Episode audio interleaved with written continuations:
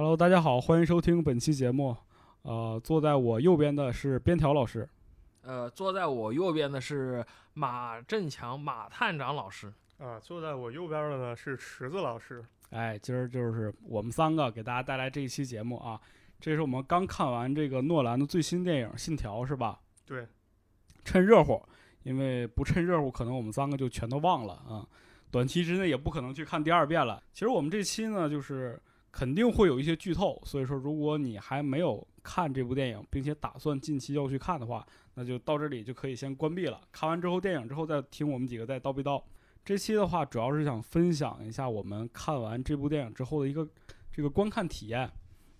首先我们来说一下这个电影到底好不好看吧，因为毕竟现在争议很大嘛，很多人说看不懂，很多人说不好看，很多人说这个配乐垃圾。甚至很多人根本就是觉得你以看不懂为卖点，这个事情就很讨厌。边条老师先说说你对这部电影是怎么样的看法？作为一个非著名的诺兰黑，我个人表示对这部电影的技术上是非常佩服的，但是它的叙事上让我不是很满意。这部片呢，它的概念其实是非常好的，你从它的名字就可以看到 Talent，其实这已经暗示了这部电影它的结构是什么，回环结构。但是我觉得这部片里面最大的问题就是剧情衔接不是很好，然后整个人物的动机以及人物的设置都是比较工具化的。你确定要评价这么细吗？如果以后这个出了这个烂片之后，你会不会感觉到被打脸？不会，因为其实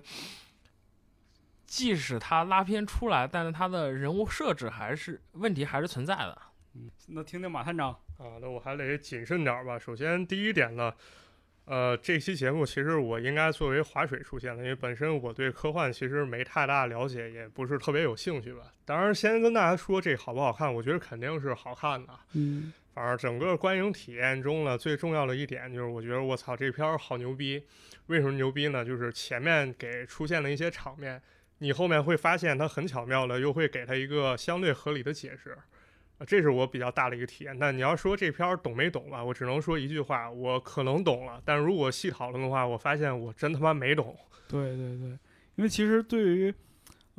这部片儿这个剧情来讲，我们刚才我们仨其实已经有一番讨论了，1小时了。对对，捋了半天没捋明白，发现这个事情不那么简单啊。对，但是我先说一下我对于这部片子观看体验感受，我觉得还是很好看的，因为其实它是有一个惊喜在的，就是你前半部分啊真的很无聊。我说了，我这么多年看诺兰电影没这么无聊过，哪怕是看这个《敦刻尔克》，我都没有觉得我要睡着了。但是看前面我真的快睡着了，就是每个人都在讲，每个人都在说，每个人说的理论都不一样，每个人说的词儿我也都听不懂。然后，但突然间你到一个点之后，你会发现，我操，就有一种两个图形完美的折合在一起的感觉，就是你发现所有的路径被原路倒回去了，然后这个东西跟以前的东西全部重合了，就这个观影体验是非常奇妙的。我觉得就当你看到这个点之后，你会发现这个牛逼是真的牛逼，反正技术上还是很牛逼的，这一点必须得承认。对，而且它其实这个做的效果非常好，就是你在正常行进当中，你这个时间线是正序嘛，那同时的话，你场景当中会有很多这种就所谓的倒叙的这种倒逆时间线的这种场景发生，比如说炸弹其实是烟雾往一个点里钻，是吧？比如说一栋楼其实是所有的这个飞溅出来的这些碎片往里聚合，然后形成一个完整的楼。它主要的拍摄手法其实就是两种，一种是正拍倒放，这个就是我们看到的一些时间倒叙的效果，还有一个就是倒拍逆放。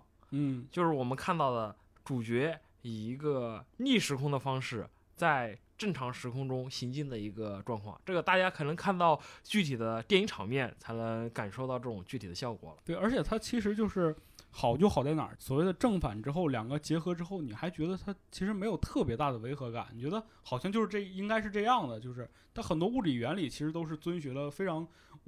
因为它有这个星际穿越这个东西在嘛，因为星际穿越当时就是找了很多科学家说这个黑洞是什么样子啊，我一定要用你的这个理论给我模拟出来。包括这一部电影当中很多这种逆时间的这种场面，它其实也是遵循了很多物理原理在的。那你觉得这部剧这部电影吧，它最让你惊艳的地方在哪儿呢？我觉得其实就是它从1/2，我没有具体看时间表啊，就是那个回环开始是从哪儿，但我觉得就是前后这个剧情全部搭上这一点，就是在我后半段的观影体验是双倍的。我觉得诺兰他拍电影其实不是很像一般的那种电影导演的拍法，对，他一般电影拍法他其实是比较偏向于一个剧情先出来，然后我们照着这个剧情拍。然后诺兰其实他有点像写科幻小说的科幻小说作家那种常见的写法，就是我先有个概念出来，然后我围绕这个概念我再来编排我的整个故事结构。是的，对。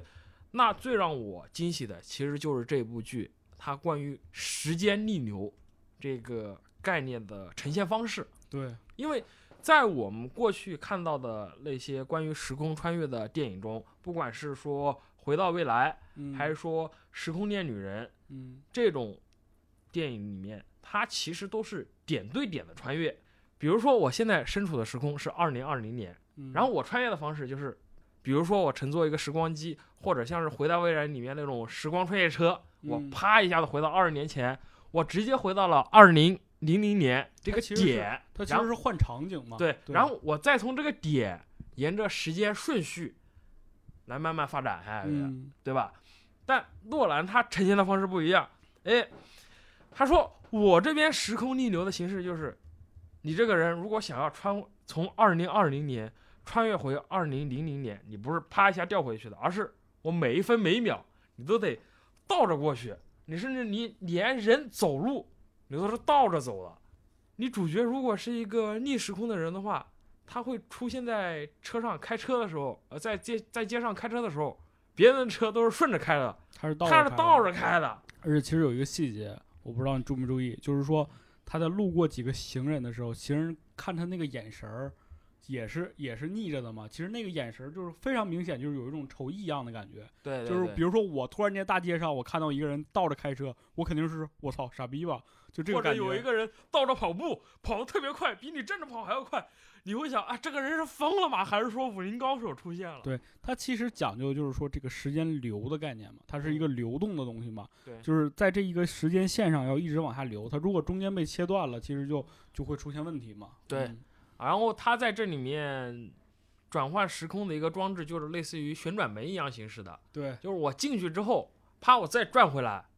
我就变成逆时空的一个状态了。对，然后这个表现形式上其实就是通过一个透明玻璃，一边是蓝一边是红嘛，对，是吧？然后这个你从红进蓝出的时候，你就可以看到其实上一秒再进去的你嘛。对。然后这里面其实还有一个细节，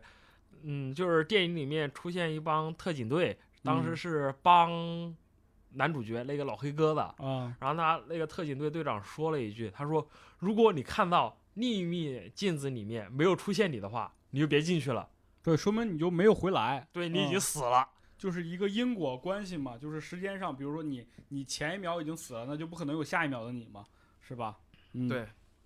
这也是整片当中一个非常大的一个亮点嘛，拍这个时间逆流是如何样一个形式。可能在这个我们看过，比如说快银，它是超速移动，那它会有这个非常慢的这种慢镜头，但我们从来没有看过这种倒镜头，很少。这是我第一次在影视效果上看到这样的一个呈现效果的。这一点创意我觉得是非常棒的，这个不可否认。是，对，这个其实我觉得诺兰对于时间和空间这种探索在他之前的电影里面已经能够有很大程度的一个展现了。对，就比如说《盗梦空间》，《盗梦空间》它呈现的主题就是空间的折叠，这个就不用说了，我们在里面可以看到整个巴黎被折叠到一块去了这种场景。还有一个就是它时间分层，就不同的梦境它的一个时间效果是不一样的。在最底层梦境可能1秒钟就等于你现实生活中不是，我说反了，就是可能你最底层的梦境里面1年时间可能只等于你现实生活中1个小时的时间。对，这种效果。那在后面呢，《敦刻尔克》里面它也对时间这种错序呈现，就是不同的流速的呈现，然后通过剪辑对来进行一种呈现。就比如说我们当时看敦刻尔克的时候，陆军它的时间是我们正常时间线的，然后海军好像就只有一个星期吧，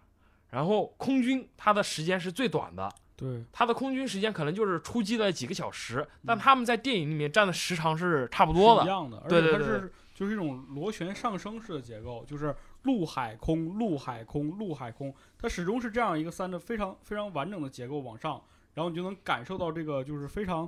有这种紧迫感，一点一点的逼近你的感觉。而且最关键的是，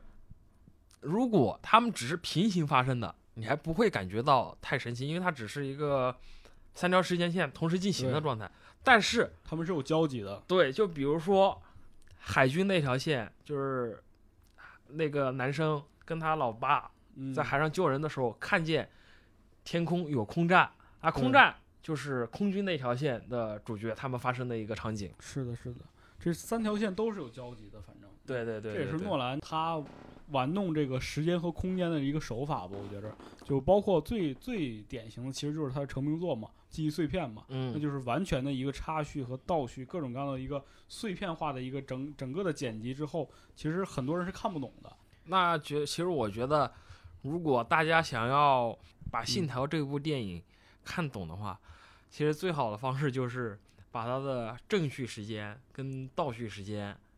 分别摘出来，然后按照时间线来排布，对，然后你分成两条时间线来对比，那你就会明白，哎，原来它整个时间的点都是能对得上的。我觉得这个肯定会有这种热心的网友在出了这个网上资源之后啊，做这种正序版或者是所谓的平行剪辑版本，就把这个故事剪得更让人能看懂一些的。这个版本肯定会出现的，就是20分钟给你说清楚啊，对，应该是有机会的，但是很难，很难，很难。而且其实我看在观影之后有一个特别有意思的人，就是我的前排的那哥们儿，他说：“我操，这电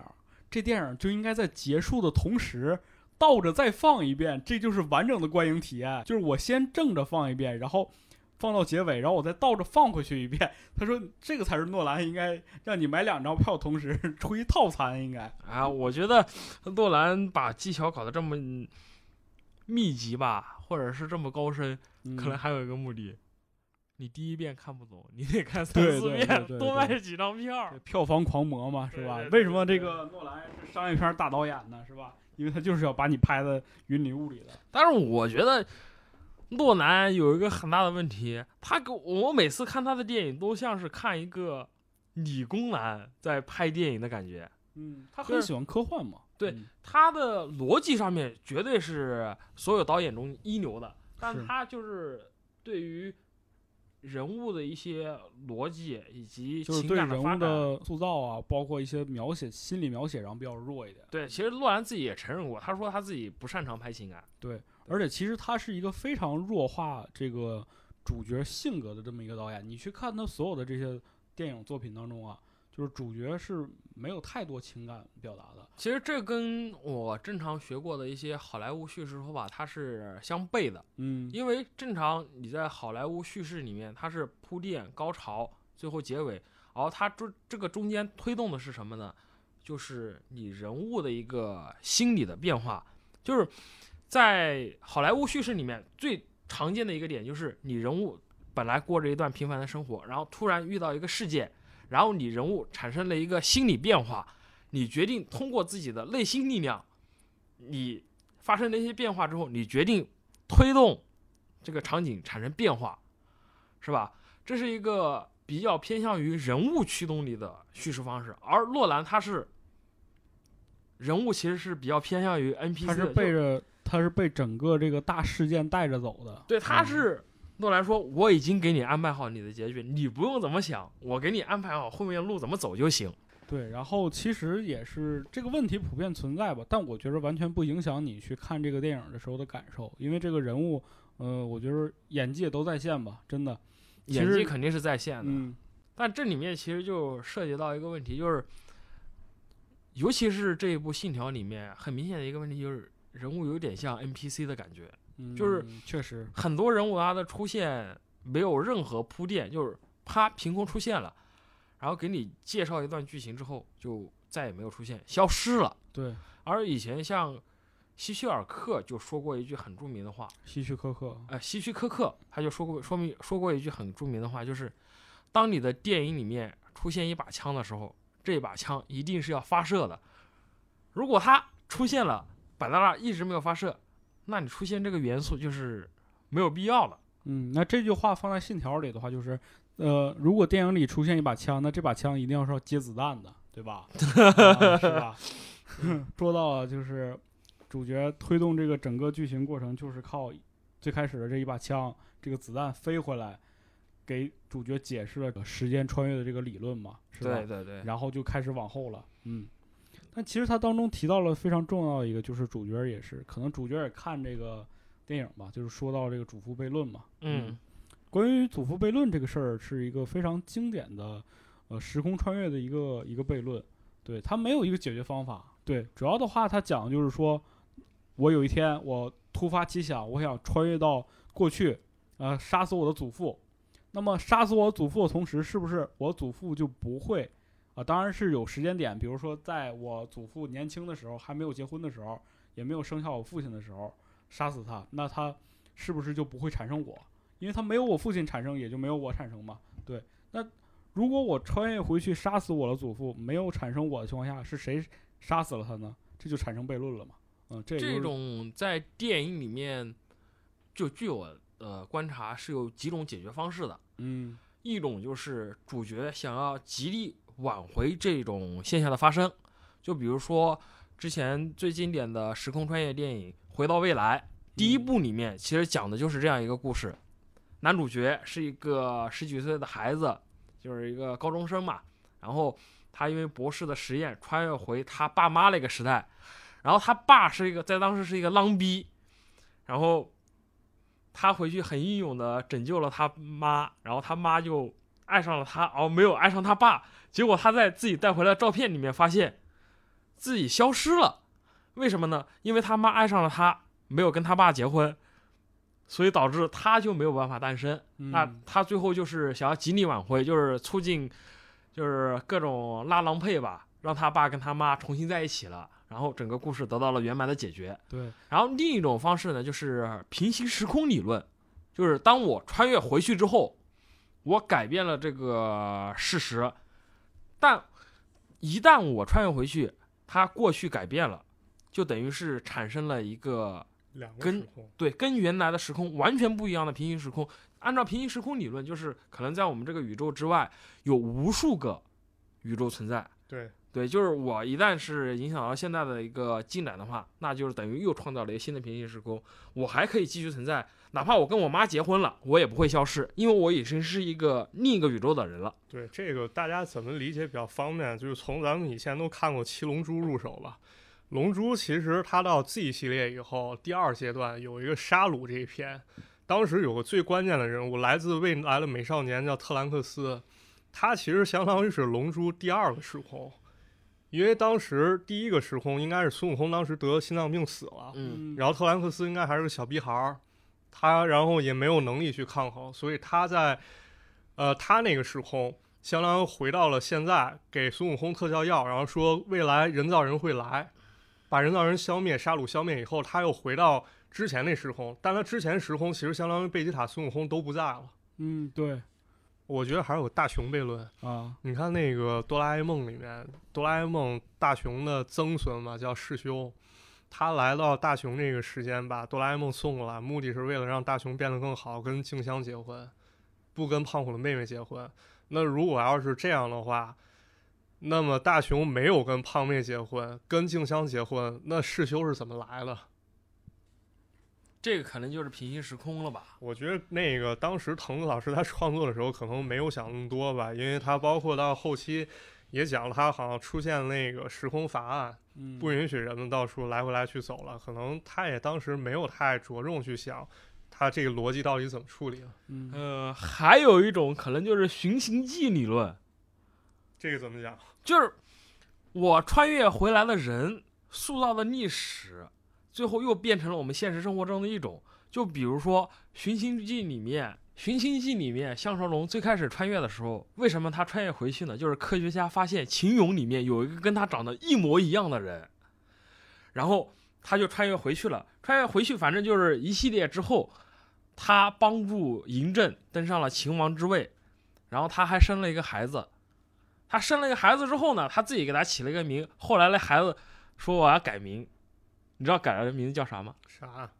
他孩子说我要改名叫项羽啊。对，就是按照寻秦记的理论来说，如果没有项少龙穿越回去，那就没有项羽这个人。嗯，对，他正是他的穿越回去，他让正常的历史发生了。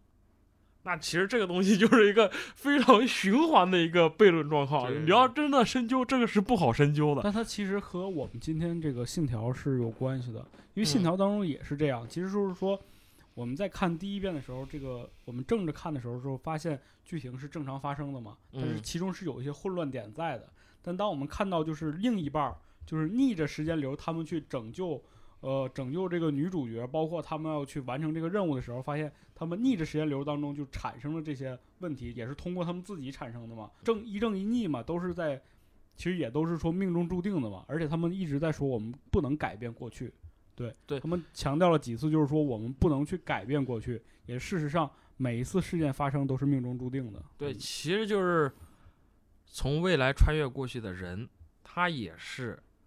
你命中注定的一部分。对，我就是要穿越，对，我就是因为要穿越，所以说这件事情才会发生，也导致说我要穿越。就是你如果不穿越的话，你现在的未来就不会发生。就比如说，哎，其实还有一部电影《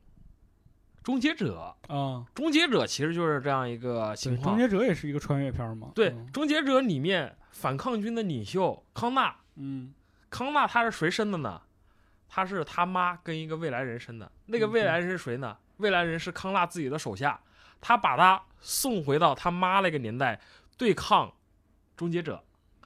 然后对抗的过程中，他妈跟那个穿越者好上了，然后生了孩子就是康纳自己。那如果将来的康纳他不让他自己的手下穿越回去，就没有他的发生，就没有他的诞生了。所以就是等于是有了穿越这个事情，才把正常的历史给补全了。其实特别像一线头，就这线头缠一块了，但是它不影响前后两条，这个直线往前继续走，是吧？对，就是如果你不穿越，反而你这个人不会诞生。就是信条里面，其实我觉得它就是沿照着这样的一个穿越理论来发生的。对，其实我觉得简而言之，就是我们总感觉好像穿越到过去，其实我们的行为是决定了过去，但实际上是此刻正在发生的事儿决定它未来要不要穿越。是的。就是穿越是理所应当的，也是命中注定的。对，这就是命理嘛。但其实这样一想，我就觉得信条里面其实挺多事情就想通了嘛。比如呢？就比如说，男主角跟他的搭档，在那个仓库里面遇到黑衣人打斗的那个场景啊，对，这个场景可能我们后来看的时候比较懵嘛，就感觉一个人是正着的去打斗，另外一个人是反向打斗嘛。对，但是你如果把它当成一个理所应当的事情发生的话，就发现哎，它其实就是一个正常历史中应该发生的事情嘛，就是过去的自己穿越回去跟自己打架了。对，而且但是我与我自己这个事儿啊，在这个时间穿越当中也有几条定律。就第一就是我不能和自己见面啊，对，我正反两个人碰见之后可能会出现一些问题，是吧？信条里面也有，信条里面就说你绝对不能跟自己见面，如果见面的话，两个人夸一下相见正反灭了，就对，你就从人世间消失了就。对，所以说他始终也是没有，他没有说话，也没有说不要杀我，我是我自己啊。对，其实。我们关于穿越时空有这么多的猜想，这么多的解释，最重要的原因就是到现在为止，我们没有任何一个人穿越过时空，不知道穿越时空是什么样的一种感受，我们只能猜测。而且像诺兰拍这部电影也是对时间逆流的一个想象吧。因为霍金已经去世了嘛，但霍金非常喜欢时间穿越的这个概念，或者时间旅行这个概念了。他当年办了一场派对，非常著名。他就是说，我要在这个时间点上，我要向全世界宣告，在历史上宣告，如果有时间穿越的话，请你这一天来到我这个派对上，啊，我要盛情的招待你。但事实上他没有见到任何一个人，除了这个时空，可能来了，但是他没看见，也没有跟他打招呼。但是他办了这么一个派对，相当于是证明了目前为止没有任何时间穿越的人发生。哎，电影里面有一个桥段，就是让女主告诉男主角一些信息。嗯，他当时说是直接打电话给监控录像。这段其实我还不是很懂。哦，他像我能理解他是什么意思，你知道吗？嗯，他像的是一个电话留言。对，你知道吗？比如说我现在，现在是2020年，今天是9月4号。比如说我现在留了一条言，说我今天看到了便条在跟我录音。哎，对，然后男主正好路过这个时间点的时候，我打开这条录音。不用，这个如果它是一个可以储存10年的录音呢？我在10年之后听，是不是我可以听到整个10年当中他所有的录音？我就知道他在每一个时间点上都遇到了便条。我知道他在9月4号遇到了便条，然后10月12日又遇到了便条。那他每次其实相当于女主，我记录的就是我身边出现了一个杀手，那就是我今天这个号哪个地方出现杀手了。只要这个人10年之后，他听着这个录像去按照这个时间线每一个点去杀这些人，就可以保护女主。对对对啊，我懂了，就是只要男主他是在这个女主录音之后的时间段来听这个录音，这段时间发生的事他都会知道。对啊，其实就是这样一个道理嘛。嗯，这个点其实挺有意思的，也是证明了这个男女主角之间的一种爱吧，我觉得是一种默默的爱吧，是吧？但是男女主角，你要说到男女主角，我就可以有话说了。怎么了？这是剧中我比较不能接受的点，就是，人物的问题。就我觉得他剧情是很 OK 的，这点我承认，但是他人物塑造的确是有问题的。就比如说男女主角之间情感的一个推进，他其实是没有一个太大的事件推动，也没有一个两个人表现上的明显的变化，但是按照剧情的发展，好像就是男主爱上了女主，女主爱上了男主这样一种概念。是的，对。然后剧中出现的很多人物也是这种工具化的人物，就是诺兰觉得这里应该出现一个人物，他就给他塞进去了。就比如说最开头给男主介绍时空逆流这个概念的女科学家，对，之后就没出现了，对，再也没有出现了。我就感觉啊，这个人出现没了，他后续怎么样了？没了，这个。但也觉得我觉得也不重要啊，这个人反正也不是什么重要的角色嘛。是这样子，但就是给我感觉就是很多时候他是为了这样有一个角色的存在而存在的，就是其他剧还好，其他电影其实我觉得都还 OK。就这部剧，我跟你说，为什么会出现这么一个就是所谓的这个叫感情戏吧？就是因为如果你看这部电影之后，你会发现它其实是一部谍战片，就很标准的谍战片。谍战片上来就是我要发你任务，然后你去解决任务，解决问任务之后，其中遇到矛盾了，那怎么解决呢？叫我就是换一种方式，绕着弯子去解决，那就得有一个助手。就是助手通常情况下都要是一个漂亮的美女，这就是电影中常说的激励人物，如何激励男主继续推动剧情往下走。那电影中就是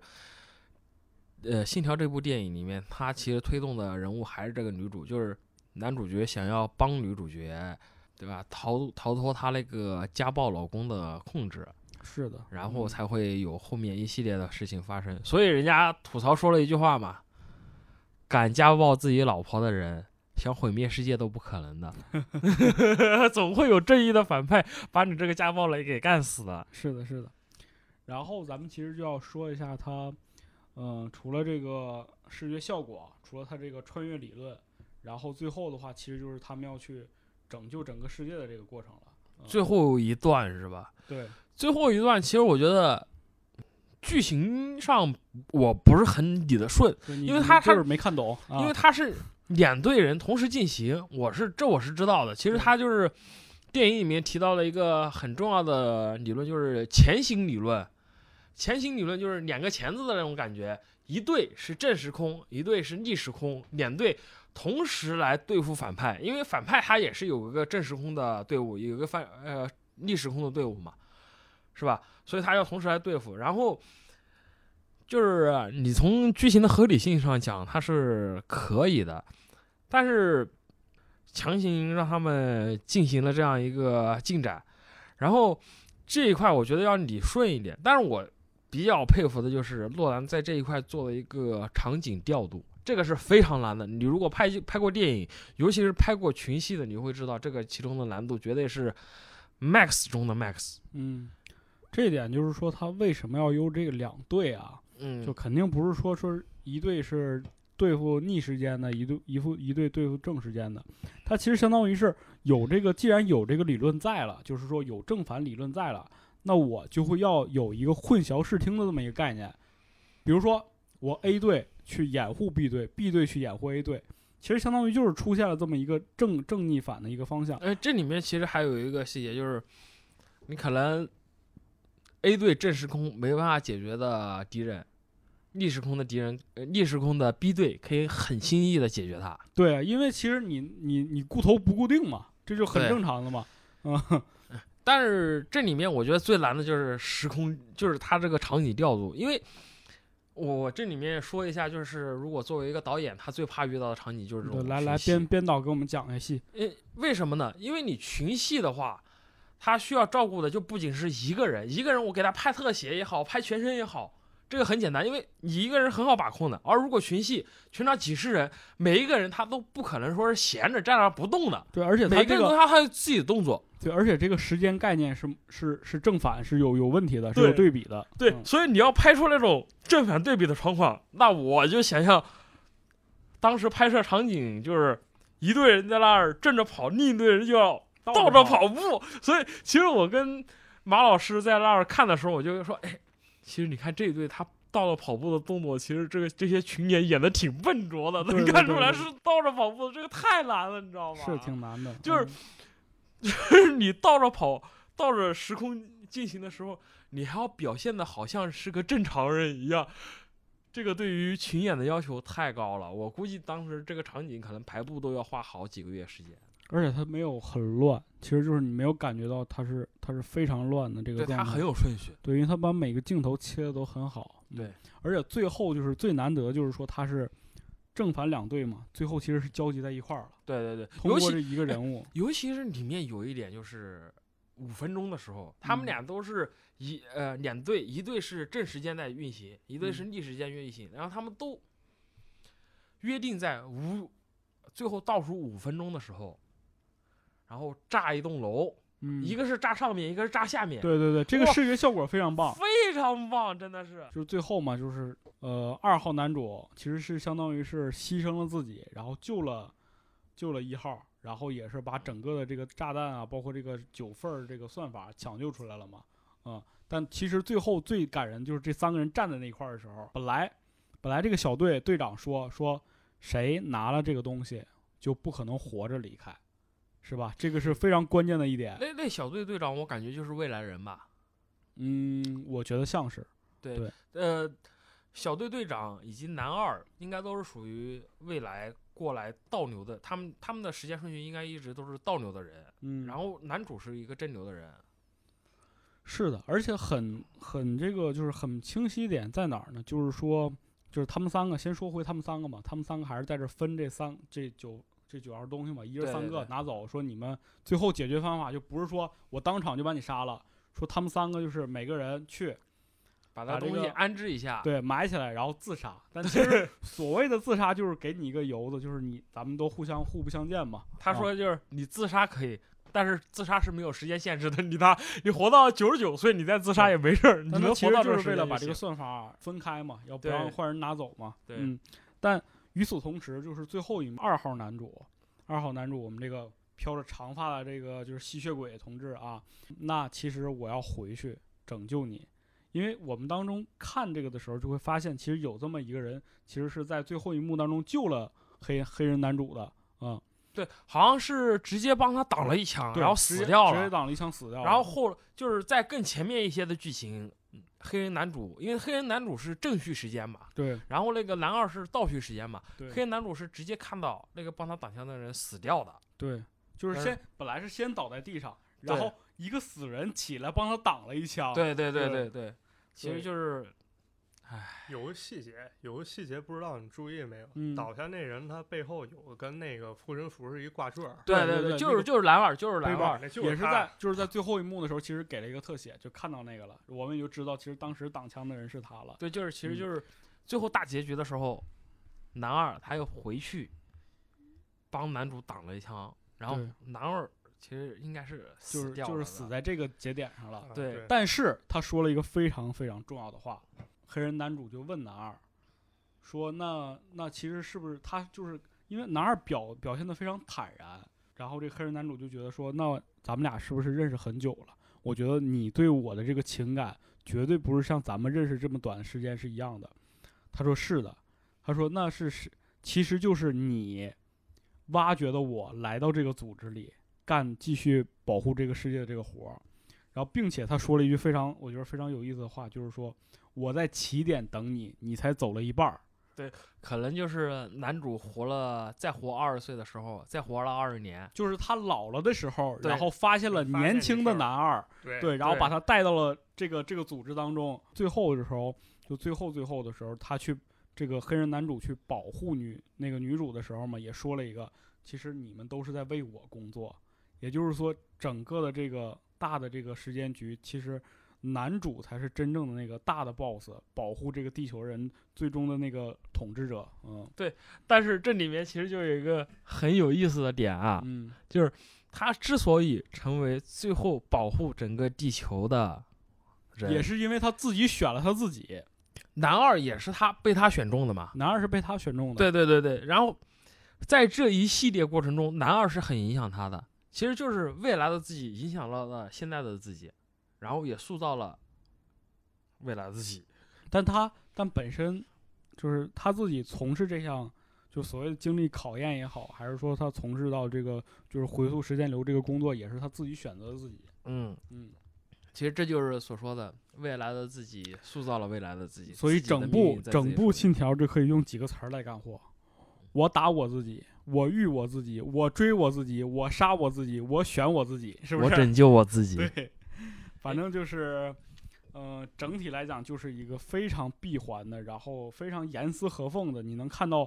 诺兰在每一个细节上都打磨的非常到位的这么一个关于时间旅行的一个电影。对，但是。我个人觉得就是他这一次开的题实在太大了，是的，太难了，真的。说实话，你让我来表现，我真的不知道怎么表现。就是他其中留下了不少 bug， 但是我觉得呢，就是有 bug 实在太正常了，因为这个题，我觉得时间旅行电影就不可能没有 bug。对，就是如果不是你真的时间旅行过，你哪知道怎么拍啊？如果你都找不出 bug 了，我就可以证明一件事情，就是时间旅行这个事情是可行的，对吧？那说到这儿，你有什么就是时间旅行的电影可以推荐一下？无源信息这种，比如说就是前目的地，对，包括12个猴子啊，12猴子我知道，就是拯救。未来被疫情、被瘟疫所困扰的人类，然后回到过去，把那12个猴子杀掉，最后发现好像问题不在那个猴子身上。是的，是的。然后还有一个蝴蝶效应啊，蝴蝶效应绝对是，我觉得是穿越，就这种时空穿越剧里面的一个神剧吧，就是不断的改变自己的命运，最后发现其实命运是无法改变的，要么自己伤害自己，要么是伤害他人的为代价的。是的。然后最经典的就是回到未来了，回到未来3部曲绝对是我的关于时空旅行的一个启蒙吧。还有的话，其实这个小品级的就是瑞克和莫蒂嘛，它当中有很多关于这个时间穿越的梗啊，各种各样的情节都用到了。还有就是像是一部俄剧《切尔诺贝利》啊，《切尔诺贝利》就是讲这帮人在就是。生活在现代的俄国人，一帮俄国青年在切尔诺贝利发现了时空穿越现象，然后他们如何回到前苏联去阻止切尔诺贝利事件发生，然后又如何被自己的同伴给干掉，这种是现实。然后这个剧我为什么会推荐呢？因为就是它里面出现了不少前苏联的元素，就对我一个苏粉来说，我还是挺满足的。你说这个就让我又想起一个，就是最近非常火的一部德剧叫《暗黑》。暗黑就是1、2、3吧，已经完结了，但是那个时间穿越简直就是，哎，剪不断理还乱。我真的是，我看了解析，包括原剧，再包括它整个的那个解析图，我根本就还是没有理明白啊。那个非常，而且但是口碑非常高啊，非常推荐。还有一个就是。时空恋旅人，时空恋旅人，对，这个就是啊，你看过一部小说吗？叫《时间旅行者的妻子》啊，对，就是我们俩说的是同一个，就是《时空旅行者的妻子》。他这里面就是男主角是乱序跳时间的，就是他是得了一种病吗？还是怎么忘了？对，他就是不断的在各种时间里跳，比如说他30岁的人会遇到那个他。妻子9岁的那个小女孩，然后就是两个人之间产生的那种感情非常奇妙。对，这个我觉得也挺烧脑的，因为它的时间线就是不是像回到未来这种，它是跳回去然后固定发展的，而是随机跳这种形式的也挺好玩的。然后最后我记得就是很感人，就是说他一个年轻的男人，然后送走了一个非常年迈的女人嘛。对，那时候他老婆已经特别老了，然后他又跳回去了嘛。对，他又跳回去了，就是反正他是一直在时间当中不断的跳的。对，我觉得时空穿越这个话题真的是无穷无尽，只要你想挖掘，就是我觉得这个话题是这样，只要有一天人类实现了时空穿越，那么这个话题就算。到头了，但如果你有一天，只要有一天没有实现，那么这个话题就是永远都可以使人感兴趣。那我觉得人类文明消亡之前，我们都不可能实现时空穿越。按照爱因斯坦老师的理论来说，我们得超越光速才能实现。E=mc²，是吧？哎，我靠！他说你就是，如果你以光速进行旅行，可能你旅行20年，你还是30岁的状态，你只是感觉过去了1秒，但是你发现，哎，你的兄弟已经50岁了。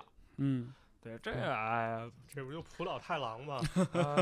对，天上一天，地上一年，对，这个就是相对论理论吧。是我靠！不过谁知道呢？我记得不是超人里面有一部，超人女朋友好像死了，超人就以超光速绕地球转，时光又回去了。对，他超人和闪电侠都有过这个情节，就是闪电侠有这个闪点悖论嘛，就快速度快到一定程度，但是。其实你不发明时间穿越，或者是不超光速，也是可以进行时间穿越的，因为这个你们看过《三体》吗？看过《三体》当中，你肯定就知道啊，把自己冻起来啊，冻个100年，100年之后你再醒，其实也就时间穿越嘛。对，这个你是穿越到未来了嘛？啊，对，只能往前穿，不能往后穿嘛。对，你没办法改变过去了，但是。说实话，没办法改变过去的穿越就有点，它是一种逃避，其实对，就是因为当时也是在《三体》当中，就是说这个三体要进攻地球了嘛。那其实我现在什么都干不了，我要不就我比如说有一些疾病啊，治不了，我就穿越到100年以后，是不是可以治愈啊？就是这样一个逃避方式。那你这样说，其实就是人类如果寿命无限的话，约等于一种穿越。就比如说像这个男人来自地球啊，那个男人是人类的先祖嘛，是吧？跟佛陀聊过天，后来回到巴勒斯坦，还一不小心被人家当成了耶稣嘛。这个人其实你要说他也有点像那种穿越的感觉，就是。从过去穿越到现在的这种感觉，其实就是说我们人活的这个寿命还是很短的，就我们还是有这个前后的概念。如果当一个物体或者一个生命，它的时间是无限的情况下，它就没有前后的概念了。对，它没有时间概念了。对啊，所以今天我们聊这个《信条》这部电影，就着这部电影呢，我们聊聊感受，同时也聊聊。关于这个时空穿越的各种理论，包括很多影视作品当中经典的桥段和梗，是吧？今年这个院线还会有什么电影上吗？没有什么期待的吗？中国女排，对，10月1就有挺多好片儿。然后《唐人街探案3》，对，这个边条老师这个品味感觉这个上下浮动很大呀。这个正常，说实话，你看电影看多了就是雅俗共赏。你让我看了一种特别血腥的 cut 片，只有血和暴力。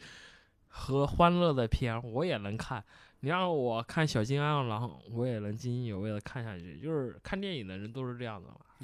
来者不善。那咱赶紧一会儿就看看那火车进站工厂大门婴儿喝汤吧，哥等待哥多是吧？不是1930年之后的电影，我觉得都不太值得看。OK， 你这是电影原教旨主义者是吧？太原教旨了。行，那其实我们今天也聊爽了是吧？有机会的话可以做一期专题节目，如果但是我们前提就是我们自己已经把这个事情捋清了。我觉得挺难的，反正大家有啥见解也都留言跟我们讨论讨论。对对对，在留言里聊聊吧，我觉得大家伙儿这个集思广益吧，看看这部电影到底是好是坏。对。